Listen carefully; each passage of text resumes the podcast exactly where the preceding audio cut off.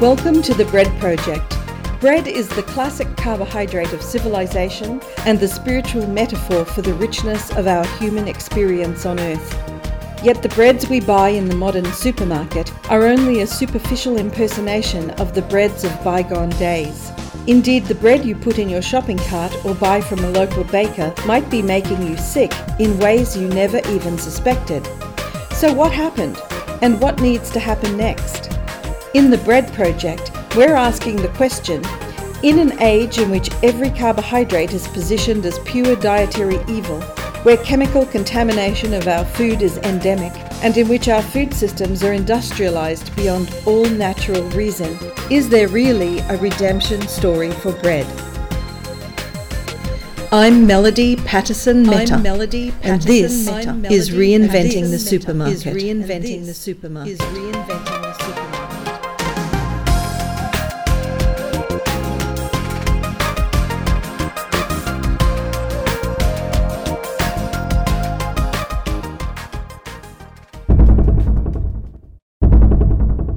Hi. Today it's a true pleasure to be able to welcome the renowned cardiologist and author, Dr. William Davis. Dr. Davis became more widely recognized a few years back when his now famous book, Wheat Belly, shot to number one on the New York Times bestseller list. And of course, that was just the first in what is now a growing list of his best selling books on how to improve our health and lose fat by removing grains from our diet. Dr. Davis's expertise on the subject of grains, and especially on wheat and its effect on our human biology, is the ideal place to start as we begin to deconstruct bread and the ingredients that go into it. Today, we'll be discussing some of the myths and misconceptions around wheat and bread, and we'll be honing in on the differences between modern and heritage wheat varieties. We're also going to discuss some of the many health issues that are being caused by or linked to modern wheat and breads. And it all goes far beyond mere gluten sensitivity. In fact, we're going to touch on everything from old style sourdough fermentation to Ezekiel bread. For those people who want to keep commercial breads and wheats in their lives, we'll discuss how best to manage that choice for optimal health and what you need to be looking for on bread labels in order to protect yourself from some of the main dangers. So let's go. My recent discussion with Dr. William Davis from obesity to autoimmune diseases, from poisonous proteins to dangerous contaminants, and is modern supermarket bread really anything at all like what your great grandparents ate? And if not, should we even be eating it? In this episode called Myths of the Healthy Whole Grain.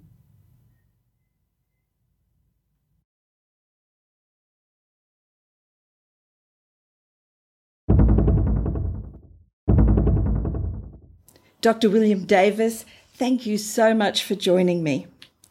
Sure, my pleasure. It's it's wonderful to have you here because you have had a tremendous impact on my own health journey. You are um, you're a bit of a hero in uh, my own opinion, simply because you really brought to light, I think, in the in the most understandable of ways, the importance of wheat in our diet and what wheat is doing to us. And in in this discussion, I really want to cover off the the myth of the healthy whole grain. And because we're specifically talking about bread in this project, no, there's no product in the world on supermarket shelves that leverages the marketing term of healthy whole grains quite like bread does. So I'm, I'm keen to hear your initial re- response to the term healthy whole grains. Well, you're right. You're absolutely right. There's hardly a germ of truth in that. Uh, it's it's a it's typical marketing spin to help sell a product that is incredibly destructive to people.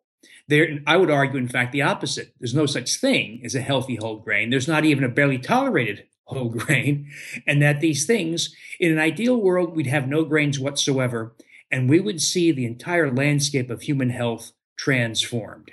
Now, people uh, who aren't familiar with your work and and your book Wheat Belly may not know the stance that you've taken on wheat, and of course, wheat is the most famous ingredient in in bread. Um, really, you look at wheat as basically a poisonous a poisonous substance. That's right. So I started this conversation by picking on the worst, what I call the, the ringleader, modern wheat. And I say modern wheat because modern wheat is very different from traditional wheat. Modern wheat in Australia, in North America, in uh, Russia, in uh, uh, in Saskatchewan, is an 18 inch tall, high yield semi dwarf. They call it semi dwarf strain. So it stands barely a foot and a half tall, very different from the four and a half, five foot tall traditional strains. So modern wheat is essentially a creation of genetics research. Now, they took something that was really unfit for human consumption, traditional wheat, and then made it much worse. And that's when we saw all the problems associated with grain consumption, but particularly the worst, wheat, uh, amplified. We started seeing more mind effects, appetite stimulation, food obsessions, migraine headaches, more autoimmune diseases, more uh, inflammatory diseases, more diabetes. Of course, it was made worse by the national advice, Australia, North America, to make grains the centerpiece of the diet. And so put those two things together, and now it, it, explains a lot, not all of, but a lot of the reason why we have the worst epidemics of diabetes, type 2 diabetes, and obesity in the history of man on earth. Uh, you know, it's so amazing because as a marketer and having been on a, a, a journey of trying to bring my own values to the work that I do, I have to say that the term healthy whole grains is has probably been the most destructive marketing term of all time and that it, it's certainly driving an awful lot of what's going on uh, in supermarkets and in people's diets. But this dwarf wheat is really interesting because it's a it was a very different beast to the wheat that was coming along bef- before that from biblical times. Of course, we're, we've got this tremendous cultural attachment to wheat and to bread. But you're saying that the dwarf wheat was a huge leap forward in, in, or a leap backwards perhaps, in terms of how dangerous the grain was. Yes, exactly. So they change. You know, if this, if if grain, if if uh, agricultural products were drugs, they'd have to go through extensive testing for safety and efficacy. But of course, uh, agribusiness can introduce extensive changes of all of all sorts into their crops and never even have to test what they've done. And so, at the very least, they've introduced new allergens, proteins in grains and other foods that induce allergy. And we're seeing that, of course, worldwide. We're seeing more kids with asthma. We're seeing more kids with eczema and seborrhea and other forms of allergic diseases. They're all on the rise also. So, at the very least, they've changed the proteins, never once stopping to examine the protein sequences, protein structures to see if they could be uh, have allergic potential in humans. But that's the least of it. They change multiple, mostly proteins in, in wheat and other grains and amplified inadvertently. These are not entirely evil, evil people. They're not doing it to mess with you. They're doing it to suit their agricultural designs, such as increased yield per acre or pest resistance. And that, by the way, the effort to create more pest resistant wheat strains is part of the reason why wheat has become another reason why uh, wheat has become so toxic. When you make it pest resistant, one of the things the uh, geneticists do is they try to increase the content of something called phytates because phytates are um, effective to keep away pests right. like molds, fungi, and uh, insects. Well, but if you increase, increase the phytate content of grains, it also binds iron, magnesium, and zinc and calcium in yeah, the gut. So now you're saying that phytates are um, much more prevalent in the modern wheat than they are in the old wheat. Right. And it's by design. It's it's it's on purpose. They did it for pest resistance, not to mess with you, but for pest resistance. But it binds all those positively charged minerals. And so it causes magnesium deficiency with cramps and unstable blood sugars and higher blood pressure. It causes zinc deficiency, which reduces immunity and causes skin rashes and other funny changes. It reduces iron absorption by as much as 90%. The phytate content of two slices of whole wheat bread is enough to block iron absorption by 90%. So oh wheat consumption. That's so much. right. So, wheat consumption is one of the world's major causes of iron deficiency anemia, which is a serious problem in a lot of countries, particularly developing countries, because if kids become iron deficient, they, if they have anemia from it, their growth is impaired, their learning capacity is impaired, uh, they have a lot of health problems from it. And that's a huge problem for 2 billion people worldwide. So the phytate, the increased phytate content in modern wheat is another reason why wheat has become so toxic. Another protein is called wheat germ agglutinin, which is a class of proteins called lectin proteins, but a similar uh, experience as with the phytates. Wheat germ agglutinin is toxic to pests. And so wheat was cultivated to develop strains richer in wheat germ agglutinin content. Well, it's toxic to pests and it's very toxic to humans. Right. If you take a if you take just a milligram, which is just a little dot of wheat purified wheat germ agglutinin, and you give it to a laboratory rat, right, its intestinal tract is essentially destroyed. It looks just like celiac disease, but it's not celiac disease because celiac disease requires gliadin. People say gluten, but it requires gliadin.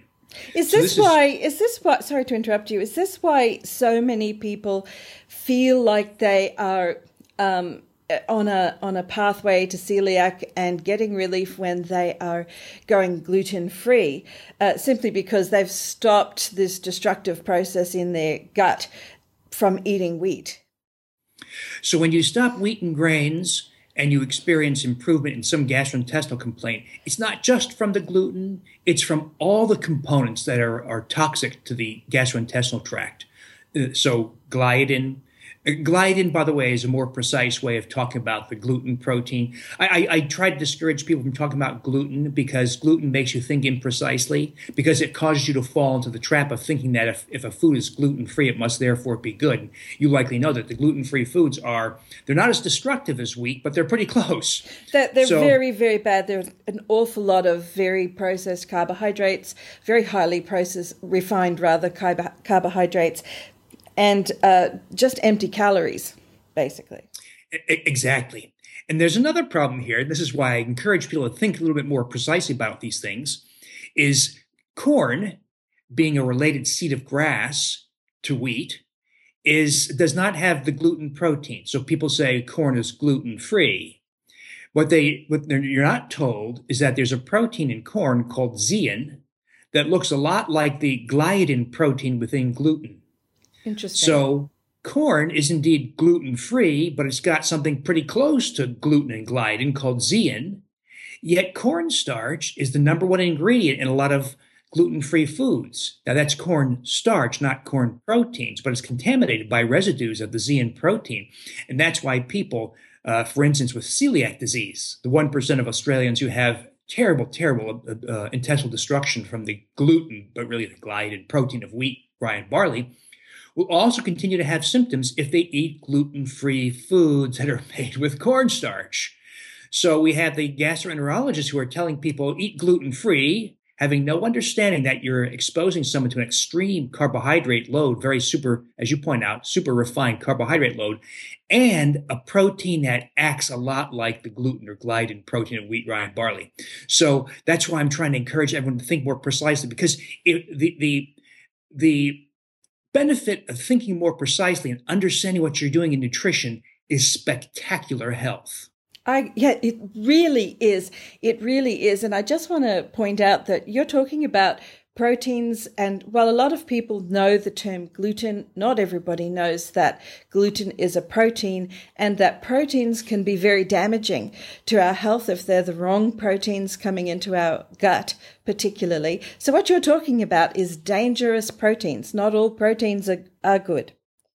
Exactly. And the reason why they're they're so destructive is because they're not fully digestible and sometimes completely indigestible. You know, if I eat a pork chop or a steak or a piece of salmon or an egg, I break the proteins down into single amino acids. Proteins are made of amino acids. So the normal digestion is to break down proteins into single amino acids. If you eat the gliadin protein of wheat, rye, and barley, you can't break it down. Sometimes it remains completely intact, in which case it's very toxic to the intestinal tract and initiates the first step in generating the diseases of autoimmunity, like rheumatoid arthritis. But sometimes you can digest it down to pieces, not amino acids, but pieces or peptides that are four or five amino acids long. And those are the peptides that have opiate properties on the human brain. Wheat germ agglutinin is completely indigestible. It remains intact and it passes through from mouth to toilet intact, but in its course through the gastrointestinal tract has all sorts of adverse effects. So you're exactly right. It's the indigestible or partially digestible proteins because I remind everybody that wheat and other grains are seeds of grasses. We've been told that the human diet should be dominated by the seeds of grasses. You know, we can't eat grass, right? We, I, don't know if you cut your grass in your part of the world, but I had to cut my grass once a week in uh, in the Midwest in the, in the U.S. And we don't save those clippings to throw on top of a salad. If you did, it wouldn't taste very good for one. I, I, suppose you could put some Roquefort or some Italian dressing on it. But if you did try to eat it, it would pack, besides giving you uh, uh, diarrhea and abdominal cramps and throwing up, what comes through would come through intact, completely undigested. And that's because humans are incapable of consuming any component of the grasses of the earth. You know, grasses are among the most prolific plants of all, entire of the entire earth. Yet we can't eat them, but we've tried. In right. a moment of desperation 10,000 years ago, we found a way to make it edible but not digestible. And it's those proteins that are indigestible that are responsible for a lot of the adverse effects of grains. I think that's an incredibly important point that people need to understand. And that is that the reason we eat grains is not because they were a preferred source of food for humans, but because they were available and very easy to grow in a in a world where calories were very, very difficult at times to get a hold of. So they sim- so humans basically developed ways of fermenting and re-fermenting and re-fermenting the grains to try to break them down to make them as digestible as possible for the human gut, when in fact they were not a preferred food source. Absolutely right. Right. Uh, yes. Uh, so I'd really like to just sort of come back to these thoughts of the autoimmunity uh, uh issues that are being caused because autoimmunity is just at enormous levels in our society. And I think a lot of doctors don't know where to turn on it. A lot of doctors are simply not even, in my opinion, they're just not even um, uh, diagnosing real autoimmune issues. And a lot of uh, ordinary people just don't suspect that the issues they have around autoimmunity are in fact caused by the food that they're eating and something as common as bread. And I'd also like to touch on the um, this opiate issue and what that's doing to us.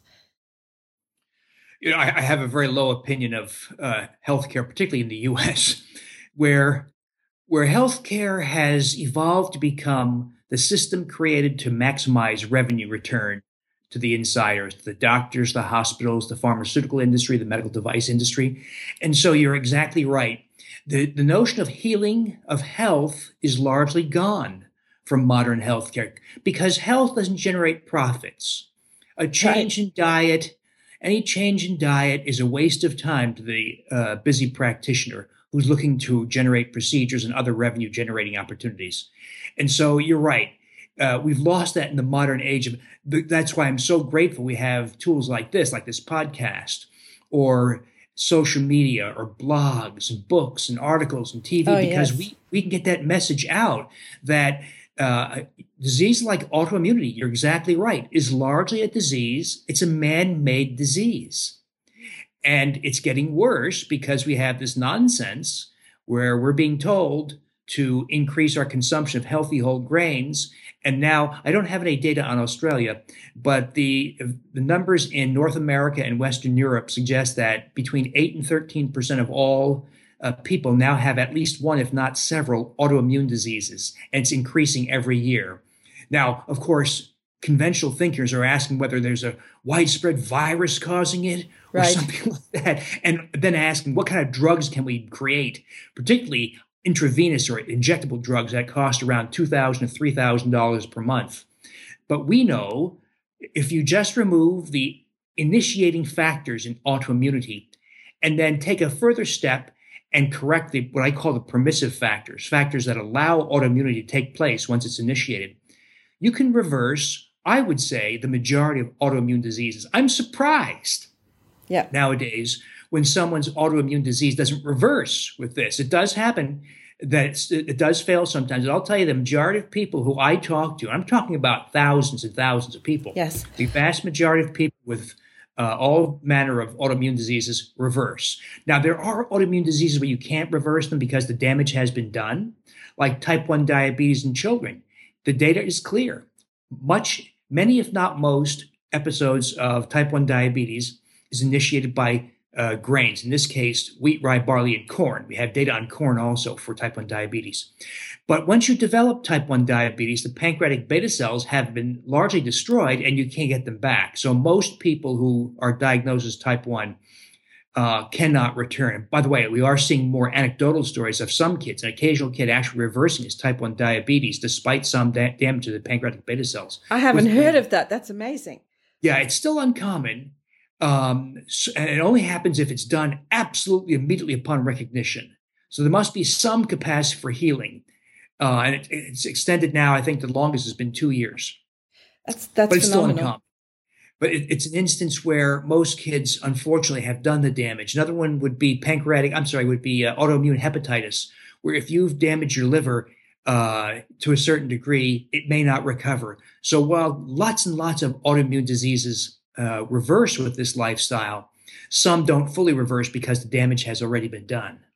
Isn't it, isn't the cognitive dissonance phenomenal out there in the medical profession and in the in the food guidelines world, whereby we can see these kinds of issues increasing at epidemic proportions in society, but we aren't bothering to address it? It, it I find it absolutely astounding Yes, I still recommend those those healthy whole grains. Yes. And neglect all the other wonderful things that you can do in health.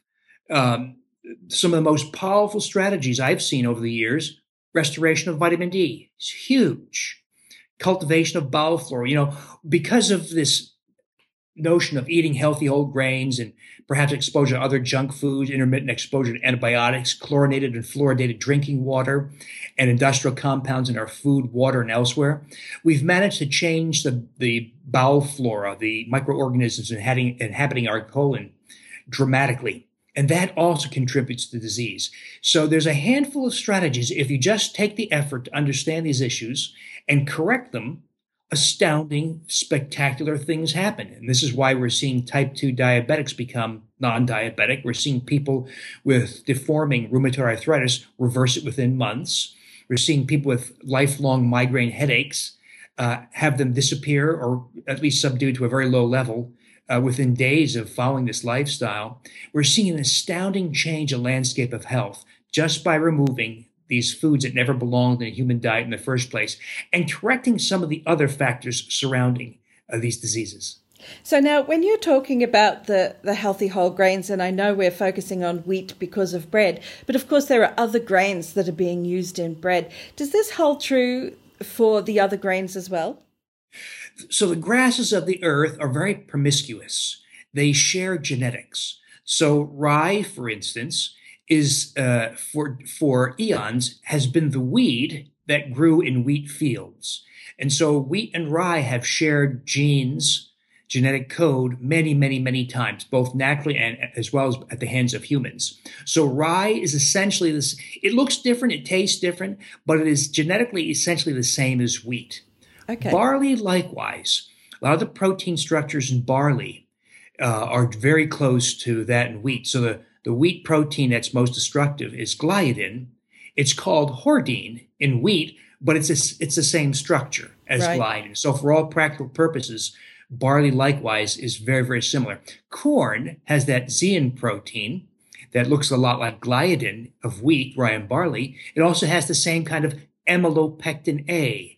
That's the very destructive a carbohydrate of grains that is highly digestible. We've been told for years that complex carbohydrates are better for us than simple sugars. That's complete fiction. That's nonsense. In fact, complex carbohydrates, but especially those in grains called amylopectin A, are converted to blood sugar faster and more vigorously than table sugar. So they're actually so worse than important. Sugars it's such an important uh, thing to me that the glycemic index and the, the way in which eating these these uh, foods that are carbohydrates that are very quickly absorbed into our by our gut and into our bloodstream, we're really trashing our pancreas, and that this is not just about sugar. And there's a huge push at the moment everywhere in the world uh, for sugar taxes, which uh, I'm quite against taxing everything in the in the food supply simply because I'm looking down the road and thinking, oh my god, because they they're going they're going to have to go after everything until we clean up the mess in the food supply, because everything is contaminated with these with wheat, everything almost every processed food you buy is contaminated by sugar or wheat or whatever. So I, I tend to rant on a little bit about the the taxation issue, but um, I, I, do find that we're trashing our pancreas with. Uh, which is, of course, uh, I'd like you to explain the pancreas and its role in um, insulin production and what we're actually doing to it when we consume these grains, and that that is as bad or worse than table sugar. Exactly right yeah, it is ironic that they're focusing on sugar, which is good, uh, but they're ignoring the fact that the amylopectin A of grains is worse than sugar. And so um, uh, the pancreas responds to any rise in blood sugar by releasing insulin. Uh, the problem is high blood sugar is toxic to the pancreas, to the pancreatic beta cells that produce insulin. So anytime your blood sugar goes high, let's say after a bowl of oatmeal with no sugar, a typical blood sugar would be 180 milligrams per deciliter, or that would be, let's say, eight or nine millimoles per liter uh, in your values. That high level of blood sugar is very toxic to the pancreatic beta cells when, ex- when exposed repeatedly. Likewise, the amylopectin A of grains is converted by the liver to triglycerides. That's right. why people who eat lots of grains get high triglycerides. And those high triglycerides are also very toxic to the pancreatic beta, beta cell. This is called glucotoxicity and lipotoxicity. So the unfortunate uh, end result of this is that some people with type 2 diabetes can no longer be non-diabetic. Lots of people who have type 2 diabetes, even for 10 years or longer, on insulin and on oral drugs, can become confidently non diabetic. But an occasional person, because of those um, destructive effects of blood sugar and triglycerides cannot become non-diabetic because they've done so much damage to their pancreatic beta cells that even if they take out the grains and other sugars, their pancreas just doesn't recover sufficient to allow them to control blood sugar. So the key, in my mind, is to do this as early in life as possible so that you're not subjected to that toxic effect on pancreatic beta cells. Kids with type 1 diabetes, of course, like we talked about, they've done, most of the kids, the vast majority have done the damage already and they don't get it back. Right. So, in short, what ha- what's happening is once you've f- finished trashing your pancreas, you become a type one diabetic. But when you're on the road to trashing your your pancreas, you you can become a type two diabetic. That's the pathway to type one diabetes. And type one is uh, correct me if I'm wrong, that's where you actually need to have uh, insulin injections. Right. And there's an increase. So, so the longer you're type two, the more you're, you're, you're absolutely right. You, you trend towards a type one like um, profile where you need the insulin because you're, you're unable to make enough insulin. That's why there's lots of people with uh, type 2 diabetes who are kind of in between two and one. And Some people call it uh, diabetes 1.5. okay, that's interesting. it's a good name. Uh, th- so those little beta cells in the pancreas in the pancreas that are producing insulin are being essentially permanently killed off every time you eat a slice of bread or something with a grain or particularly wheat in it. Th- that's right. So that that effect, of course, mediated two ways: by the high blood sugar, by the high triglycerides, and Less commonly, though, the autoimmune attack against your pancreas provoked by the gliadin protein. So, in other words, we have this thing that is an extraordinarily destructive thing that uh, increases diabetes in a variety of ways. That it it's actually really terrifying. And when I when I read your book Wheat Belly, I, one of the very big pictures that I came away with in my mind was, and it had a huge impact on my health, by the way, was that if I ate a slice of bread, every time I ate a slice of bread, part of my pancreas was going to die, and it was not very likely to grow back because that pancreas just doesn't grow back as a rule. Yeah, you make a good point you know, people say, well, you know, everything in moderation. Yes. I'll do it six days out of seven. You've heard all these things. Yes. Yes. People say, but the truth of it is, it doesn't work that way. Just as smoking a pack of cigarettes one day a week that doesn't suit anybody's needs. Same thing here. You do such destruction by eating grains, even occasionally, that it's just not worth it. Uh, I call these re-exposure reactions. So, for instance, beyond the um, beyond the pancreas and beta blood sugar issue, appetite stimulation by those uh, gliadin derived opiates is a phenomenon that lasts several days. It's an effect I call I ate one cookie and gained 30 pounds. Oh, it means you're, so this means you're hungry for days. Exactly. days after you eat that bit of bread, you're going That's to be right. hungry. Is that worse well, with the new wheat, by the way, than it is with the old wheat, or is it pretty much the same? You know that study has never been done. It's a tough thing to, to, look at. But if we if we look back it all began. The extravagant increase in appetite and the increased consumption of junk carbohydrates occurred in the mid 1980s and that coincides perfectly with when mo- the products of modern wheat modern high yield semi dwarf wheat were introduced and all wheat products on your supermarket shelves came from the high yield semi dwarf strain. So i, I believe that uh, there is indeed um, uh, we could argue that the newer strains of wheat are responsible for the appetite stimulating effects, the extravagant appetite stimulating effects of, of modern wheat based products. You might be interested to know that in the 19, mid 1980s, I was a young copywriter working in Australia, and a big part of the workload that I had for a couple of years was producing materials for the Australian wheat uh, basin. And I used to have to write this, all of this advertising, phenomenal amounts of it. And I can tell you right now that the key messages were always yield, yield, yield, yield. So this was very much an, an era when the new wheat was being introduced, the new dwarf wheat. And uh, the other big message was high gluten, high gluten, high gluten, high gluten, because of course, the wheat was traded based on in international markets based on its gluten content. So we needed to get so what we were doing was we were selling high gluten content into the wheat market so that they could maximize the profitability from whatever yield they had. So, in fact, and gluten being a protein, of course, uh, we know now that the proteins can be very poisonous.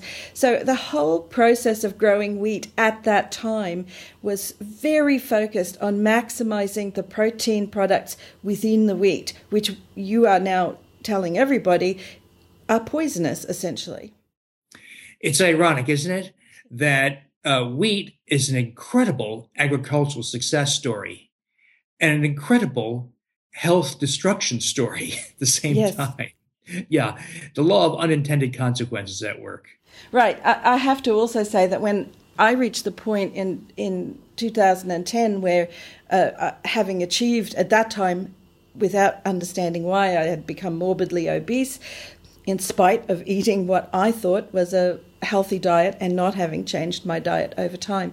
After a year of intermittent fasting, which really taught me about my reactions to food as much I think that was probably the greatest thing I got out of that intermittent fasting. I encountered your book, uh, Wheat Belly, then, and that took me on a whole new pathway of understanding in a lot more depth what was going on with some of these very specific ingredients so that as you say, we have to start thinking more clearly and in more detail and with more precision about what we're doing. I travel now, I t- try to stay home and work as much as I can, but I travel every month somewhere for a bunch of meetings. And of course, it's during that period of travel that I'm exposed to all sorts of foods that I cannot control. And wheat becomes a part of my diet at that time when it isn't during the rest of my life, where it's very rarely included in the rest of my life. And it the the destruction that I experience every time I travel and am exposed to a lot of wheat is quite phenomenal. I spend um, a couple of weeks recuperating. I, you know, I come home. I have asthma. The asthma comes back. It takes a couple of week for, weeks for it to start to go away again because I take the wheat back out of my diet. It's the um, once you start to notice the amount of health implications in your own life every time you eat a particular food, then you can really start to assess your personal problems with it. Absolutely. So you're describing what we see a lot of, and that is uh, what I call re exposure reactions. Uh, you may know the most common is gastrointestinal distress, bloating, diarrhea, and abdominal pain. Other people get uh, a recurrence of their asthma, as you do, or other allergic phenomena like eczema or psoriasis or seborrhea. Uh, if you had an autoimmune disease, it can come back uh, and it can last for months or longer. So, uh, mind effects also. Some people get very angry. People who are prone to depression can get depressed. People who are prone to suicidal thoughts can be seized by a, fl- a flood of suicidal thoughts. Uh, anger is very common in males. So there's a whole collection of these re-exposure reactions, and they, they, you can turn them on. As you know, you can turn them on, you can turn them off yep. by stopping. You can turn them on again at will. So, which is essentially proof positive of a cause-effect relationship. Absolutely right. There's once and I do encourage people to try this in their own lives, uh, and particularly to, to buy the Wheat Belly book and to actually read it and absorb it and apply the thinking to your life because you will start to see just how your health is being altered on a daily. And as you say you know the effects can last for days. So you, you have to start to monitor what are the immediate effects that are happening to you within hours what's happening to you within days. And with with me for instance it can take me a week to two weeks of no wheat in order to calm my asthma back down because of course that's an autoimmune reaction that i'm having uh, to the grains. So there, the, the effect of the grain on our health is is you, we just cannot overstate the impact that it's having on our health, and we cannot overstate the impact that it has when we start to pull them back out.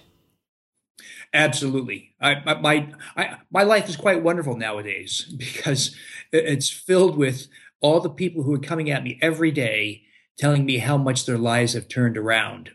You know, the wheat belly message is often perceived as a weight loss message uh, and nothing more. But it's really a it's a it's a statement. It's it's an examination of this silly idea of making healthy whole grains a cornerstone of diet and regaining health by rejecting them. And losing weight is just one facet of better health. But people perceive it as a weight loss message. And as you know, they also see it as a gluten free message. And of course, that's just, that's not entirely true either.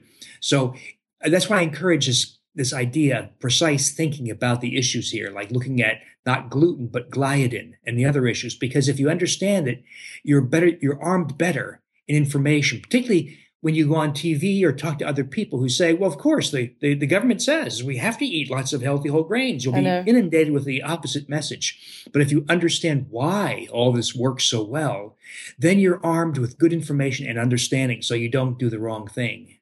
You're, you're also uh, communicating an excellent message out there about the the practices around the um, the breeding of wheat these days. So it's not just the new dwarf wheat that was introduced in the 1980s that's causing this problem. There are whole new varieties of wheat and whole new practices which are quite alarming in terms of the chemicals that they're using and the possible outcomes that could be occurring in our health.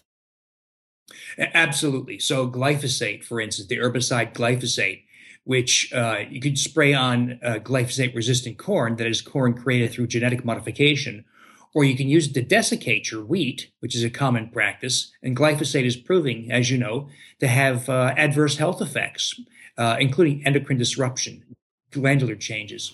Oh, uh, absolutely, I'm doing. I'm act, I've actually done an entire an entire episode focused on glyphosate because it's, it's on the in the bread project because glyphosate is just so poisonous and is having such negative uh, health effects. But I caution people to not overstate what the additives and pesticides and herbicides are responsible for. Because if the only problems with modern high yield semi dwarf wheat or other grains was modern processing or herbicides or pesticides, we would solve all the problems by just being organic. Right. And that, of course, is not true. So if you were to return to your wheat, for instance, and had only organic uh, whole wheat bread, you'd get just as sick as you would from a non-organic product. So you're right; those those things are problems, but it, there's really so much wrong already, right? Uh, in, intrinsically in the wheat and grain, in wheat and grains, that that alone is is uh, accounts for a lot of the problems. So where do you stand on the fermentation process and what that's doing to the wheat in terms of, particularly in terms of bread, because um, we certainly I can attest from my own life that I have a lot fewer problems if I have a properly fermented uh, sourdough and just do you know just do try to eat and I let me just state that I probably buy two to three loaves of bread a year and often they're not consumed. Often I have to throw them out. So that's how little bread I'm actually purchasing in my own life now because I haven't completely given it up. I do recognize I do use informed consent, which is the, which is the critical thing as an ad- adult. But I have less problem with a properly fermented form of wheat. So can you comment on where you stand on that? Well, this is another instance where I encourage clear thinking. So we should never regard less bad as good. Right. That's the kind of imprecise thinking that got us in this mess in the first place, at least uh, on, a, on an international scale. So the people say, "What are you talking about?" The studies all show that healthy whole grains are good for you. They do not show any such thing. What they show is that if you replace white flour products with whole grain products, there's an apparent health benefit. That is true, but it does not show that uh, grains are good for you. There's a difference. So if you replace something bad, white enriched flour, with something less bad, whole grains, and there's an apparent benefit, you can't conclude that more of the less bad thing must therefore be good. So likewise here, when you ferment, when you lactate, lactate ferment a product, right, you reduce uh, or modify the structure of some of the gliadin and gluten proteins. You reduce some of the phytate content. You may degrade some of the amylopectin A. You reduce some of the wheat germ, but it's still there. Right. And so it's less bad. You know, this kind of thinking can get you in trouble, right? So low tar cigarettes 20 years ago were passed off to everybody as as good for you. Well, they weren't they might be slightly less harmful, but you get just as much heart disease and cancer from them. So they were uh, promoted by doctors. yes, that's right. and so I see the fermentation issue as yet another desperate attempt by the grain uh, industry to salvage its position. You know, if, and I feel for these people at some, you know, if, if you're a small time baker or a, um, a small bread manufacturer and you're having people like us bash your product, right. you'll find ways to uh, wage damage control. Uh, and that's what they're doing, by the way. This is this is called damage control. Less bad should never be construed to mean the same as good. You know, if I if my less bad product still gives gives me um, uh, lupus, right, or polymyalgia rheumatica, that's still pretty bad. Right. So, really, what we're talking about is um, is informed consent. It is the notion that if you want to consume bread in your diet, you should simply understand that you're co- you're consuming something that's not going to be good for you. That if, particularly if you already have a history of reacting to uh, many of the um, many of the substances that are found within wheat that it may make you sick, it may make you uncomfortable, it may lead to ill health. But do if you're going to consume it, do it with informed consent and then make the best choices you can around it and minimize it in your life.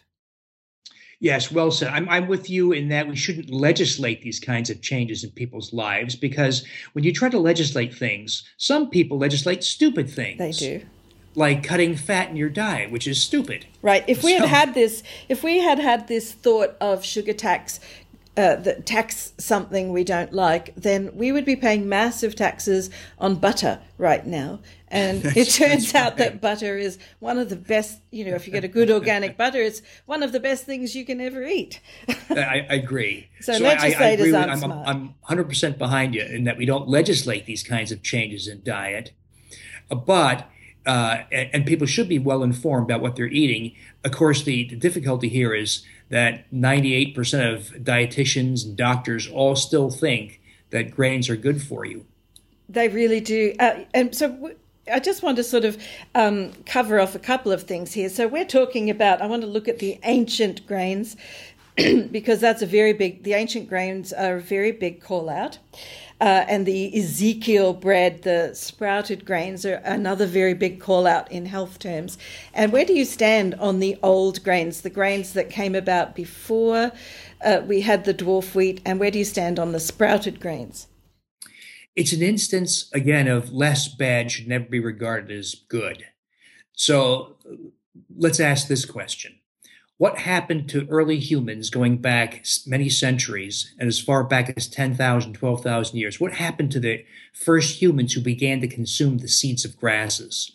Well, that's become clearer and clearer.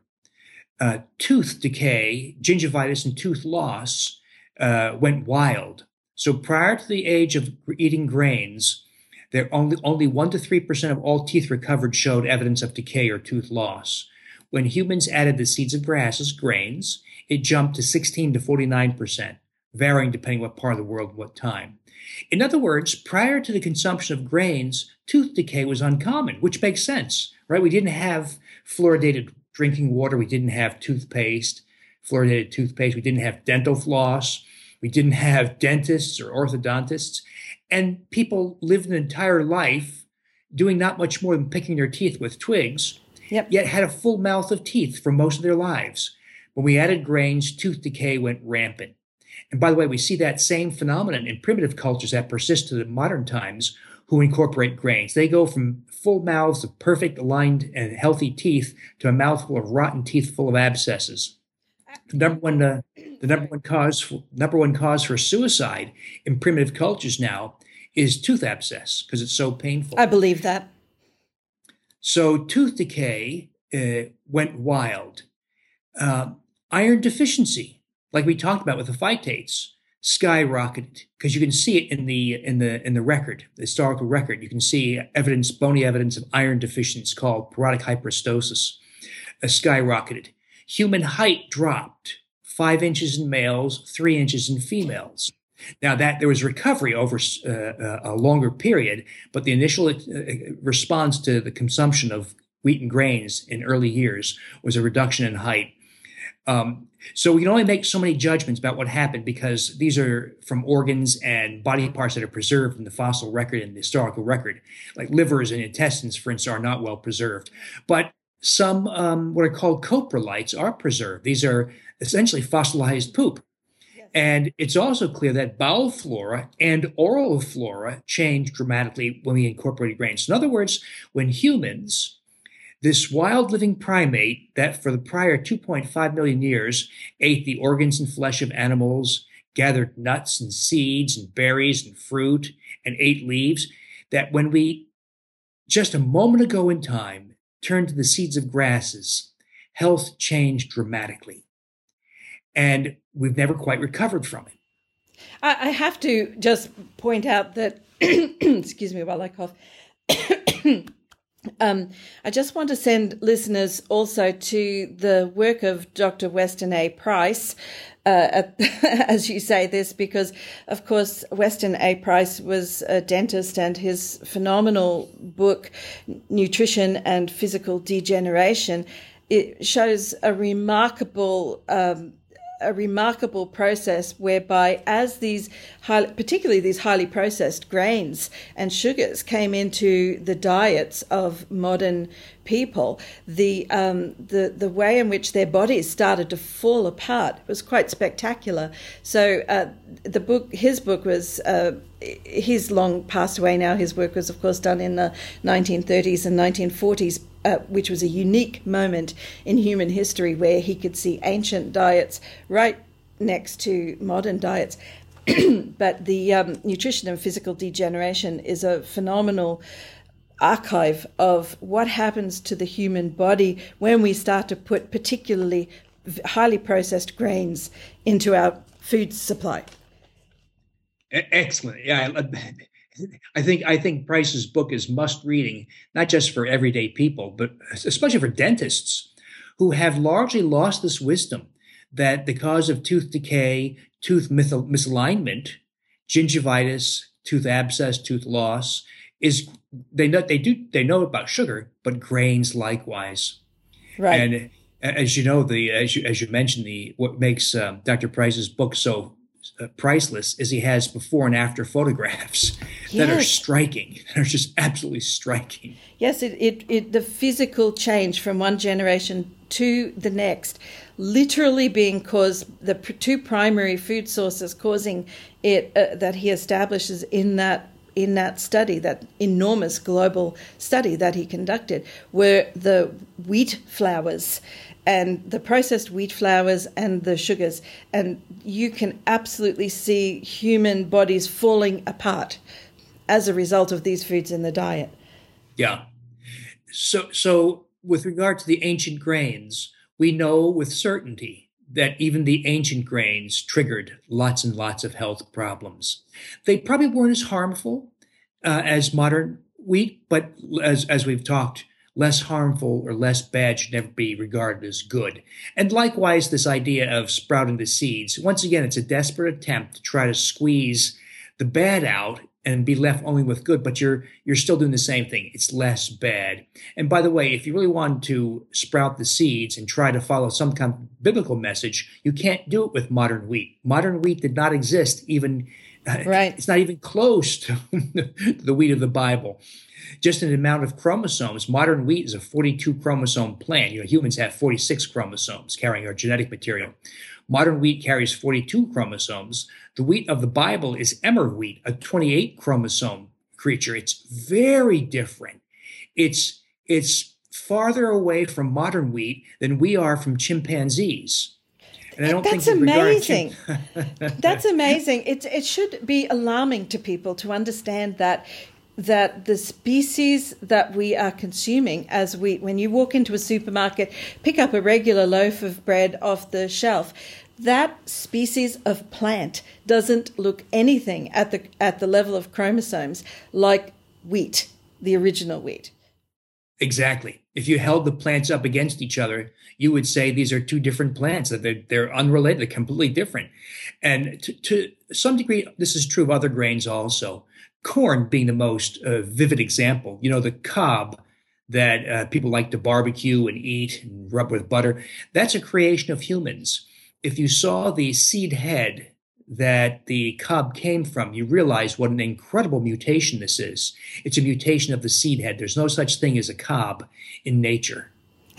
Absolutely, it's a it, it's a an artifact of excuse me. It's an artifact of having to harvest and particularly at industrial levels, you want to be able to harvest very easily, easily and collect all those seeds in as close a proximity as you can to one another. And maximize return. That's right.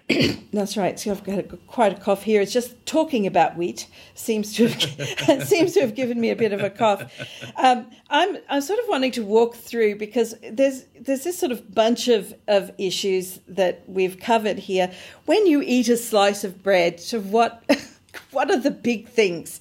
So sort of sort of those big buckets of things that are happening to you. You're eating a you go to the supermarket, you pick up a, a of a, a, a loaf of bread and you come home and you make yourself a sandwich. What's happening to you over the coming hours and days? What are the big bits of damage that are happening to you?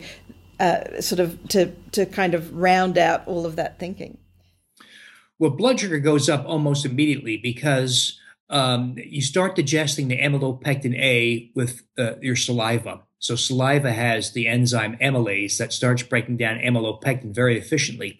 So even by putting it in your mouth, your blood sugar starts to go up. When it's swallowed into the stomach, there's more amylase enzyme there, and it continues to break down this very efficiently digested amylopectin. And I should point out that amylopectin A is, a, is the uh, exception to the rule that grains are largely indigestible. So it's extremely digestible And that explains why blood sugars go so high. So blood sugars go very high and all the consequences of high blood sugar, like high insulin, insulin resistance, damage to the pancreas, like we've talked about. Uh, it changes oral flora. So the components of wheat change the composition of your of your mouth organisms, and that's why we have flagrant tooth decay in people who consume grains as well as sugars. Right. The gliadin, when it reaches the small intestine intact, initiates the series, a complex series of steps worked out by Dr. Fasano at University of Maryland and Harvard that initiates autoimmunity, such as type 1 diabetes and rheumatoid arthritis. And that gliadin, some of it's broken down to those small peptides, and they're absorbed into the bloodstream. And those small four or five amino acid long peptides act as opiates on the human brain. That's really interesting.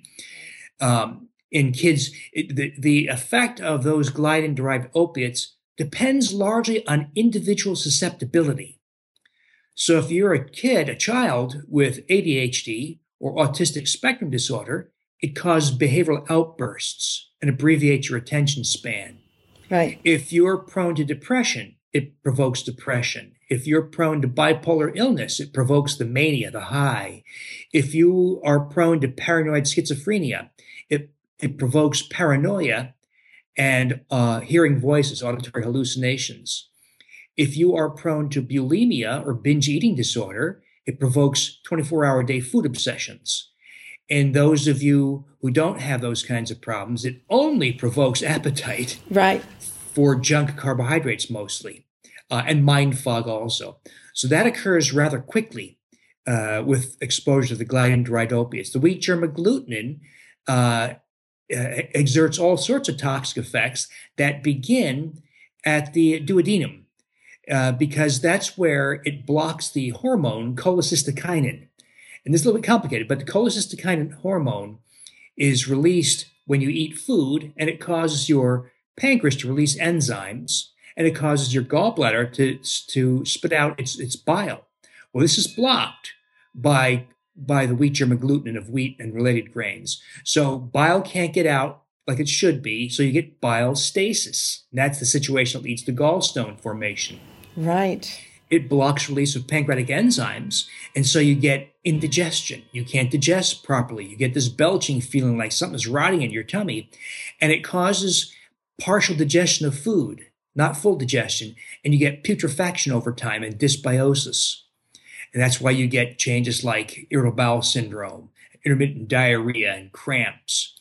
Uh, there's more, of course, but you can see it's not just so people say, oh, it's just gluten. And no, no, no, no, no. There's a whole collection of proteins and other factors in wheat and grains that exert unusual effects. And so that's why I, I, I, try to educate people. It's not just about the gluten. There's so much more here. But if you understand all these issues, or at least have, or are acquainted with them, you are empowered in extraordinary ways to take back control over health. The, the list of diseases, of health conditions that reverse with this lifestyle is literally hundreds of conditions long. Not to say that every human condition is reversed. That's not true, of course. Right. But a lot. I would estimate 70, 80% of all human illness goes away with this lifestyle, particularly if you do it young in life. Uh, I think I just want to add to that that the cherry on top with that slice of bread when you when you eat it is that having eaten it you are going to be more mineral deficient than you were before you ate it That's right. It's a great irony, isn't it? We're told we must have healthy whole grains for proper nutrition and fiber. It's complete fiction. so the more you're eating it, the, the more deficient you're getting as you're eating it. Exactly. Now there is a bit of truth, though. So the reason why people are uh, uh, have better health if they replace white flour with whole grains is because one of the things taken out in white flour are prebiotic fibers, fibers that nourish um, bowel flora. So I hate to admit it, but there is actually something good in grains, and that is these prebiotic fibers, such as arabinoxylan in wheat and some others. So that's why part of the what I do with everybody in this wheat belly process, if you're going to take grains out to remove all the adverse factors, the long list of adverse factors, there is one thing that you should replace that was good in grains, and that's the prebiotic fibers. And that's why we have to counsel people on how to replace them. It's it's very simple. You just get it from a, variety of sources, but you have to incorporate these into your day. Right, absolutely. Uh, and certainly, if you're eating a, a diet rich in vegetables, you should be getting plenty of prebiotic fibers from other sources as well. Uh, some vegetables, uh, some legumes. Um, now we have to be careful. We live in a world where diabetes, uh, weight issues, prediabetes are flagrant problems, and so we don't want to add to them.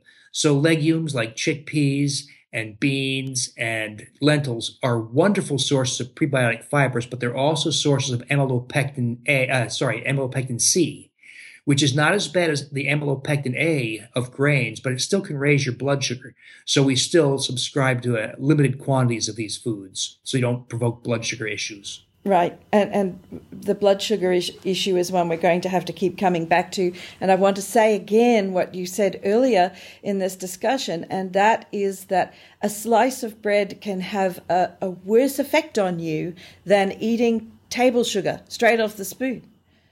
That's right. You know that that simple fact is in every table of glycemic indexes in every nutrition textbook in the world. It's not as if we had to look very hard to find this out. It's in plain sight and it's been there for 30, 40 years. Yeah. So we don't have to make this stuff up. It's it's in plain sight. It's just not looked at, just not recognized. Uh, in the face of all this marketing buzz about healthy whole grains. I know. I'm looking down the. I'm looking down the track as a in my with my hat on as a brand strategist and thinking first they came for the sugar next they came for the bread because i could see that happening you know um, obviously uh, the wheat industry is not going away. The bread industry is not going away.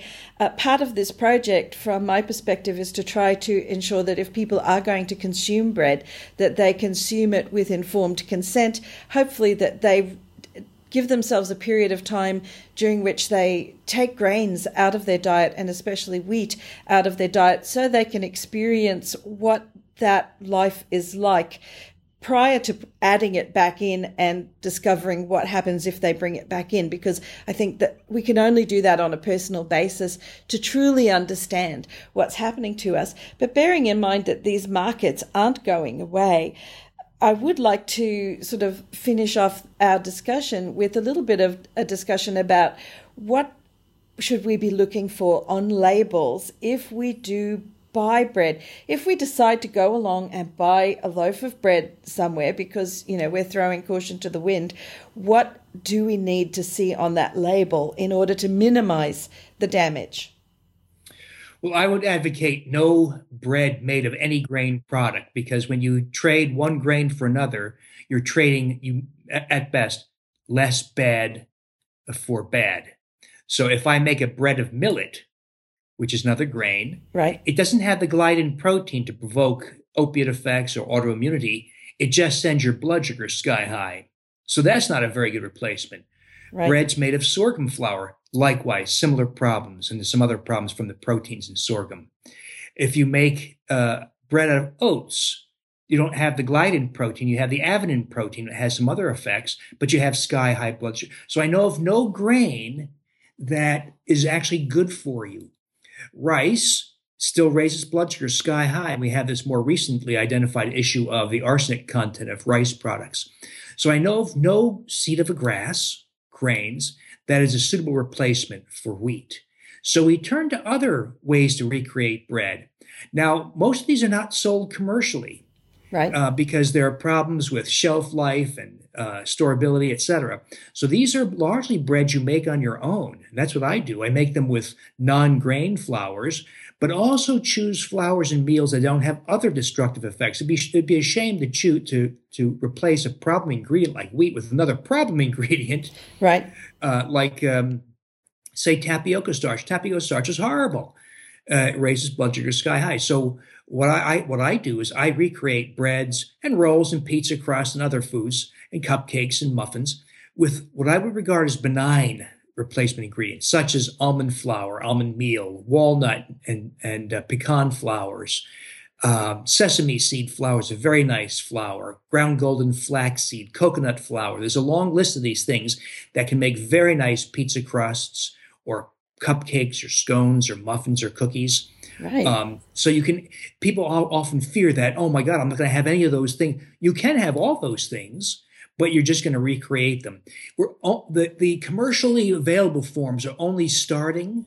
You know, yes. food manufacturers look for uh, high volume and um, uh, good margins on their products.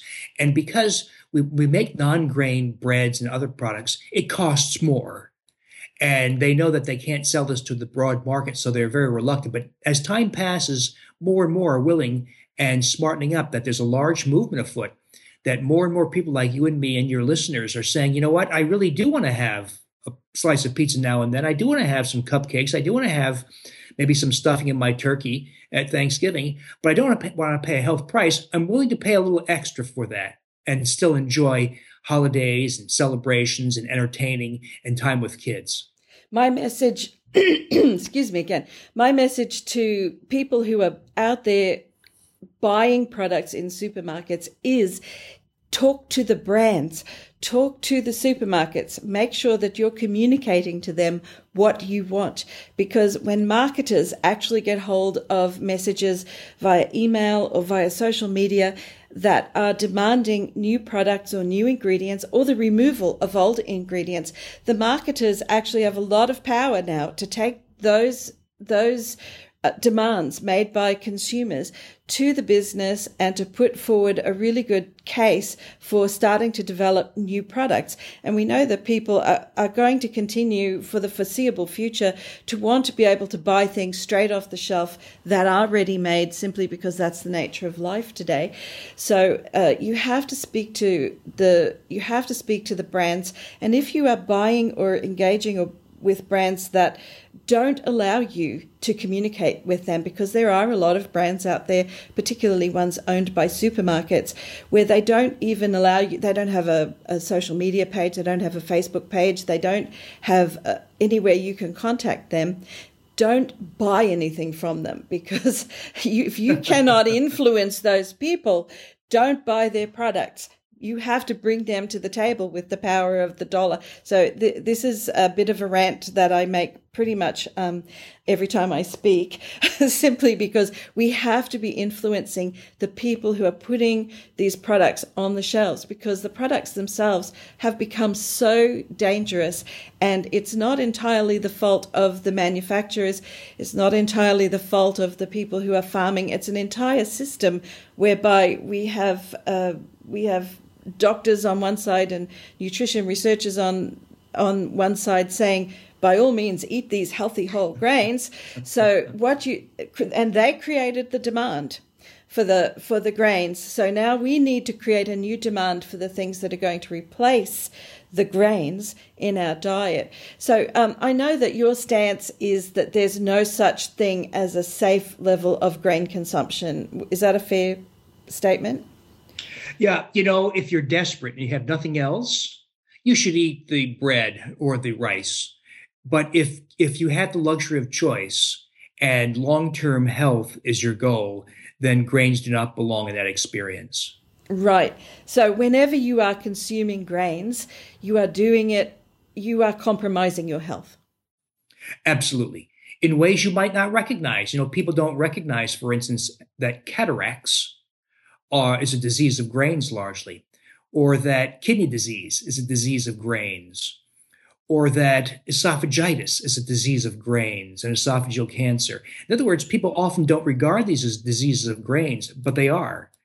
And so uh, people often say, well, you know, I've eaten grains and I got through life, I did okay, not realizing that the medication they're taking for hypertension and acid reflux, and depression, and anxiety, right. migraine, are all grain problems. Right. So, in fact, that you can't, you may not necessarily be seeing what's happening to your health because it could be so slow in terms of what's occurring as you eat the grains. It may take 20 years for you personally to see the outcomes of it, but those outcomes are going to be there one way or another. It just depends on your personal metabolic state. Exactly right. I love your advice to vote with your wallet or pocketbook because that's how we can affect change and improvement in our little corner of the world.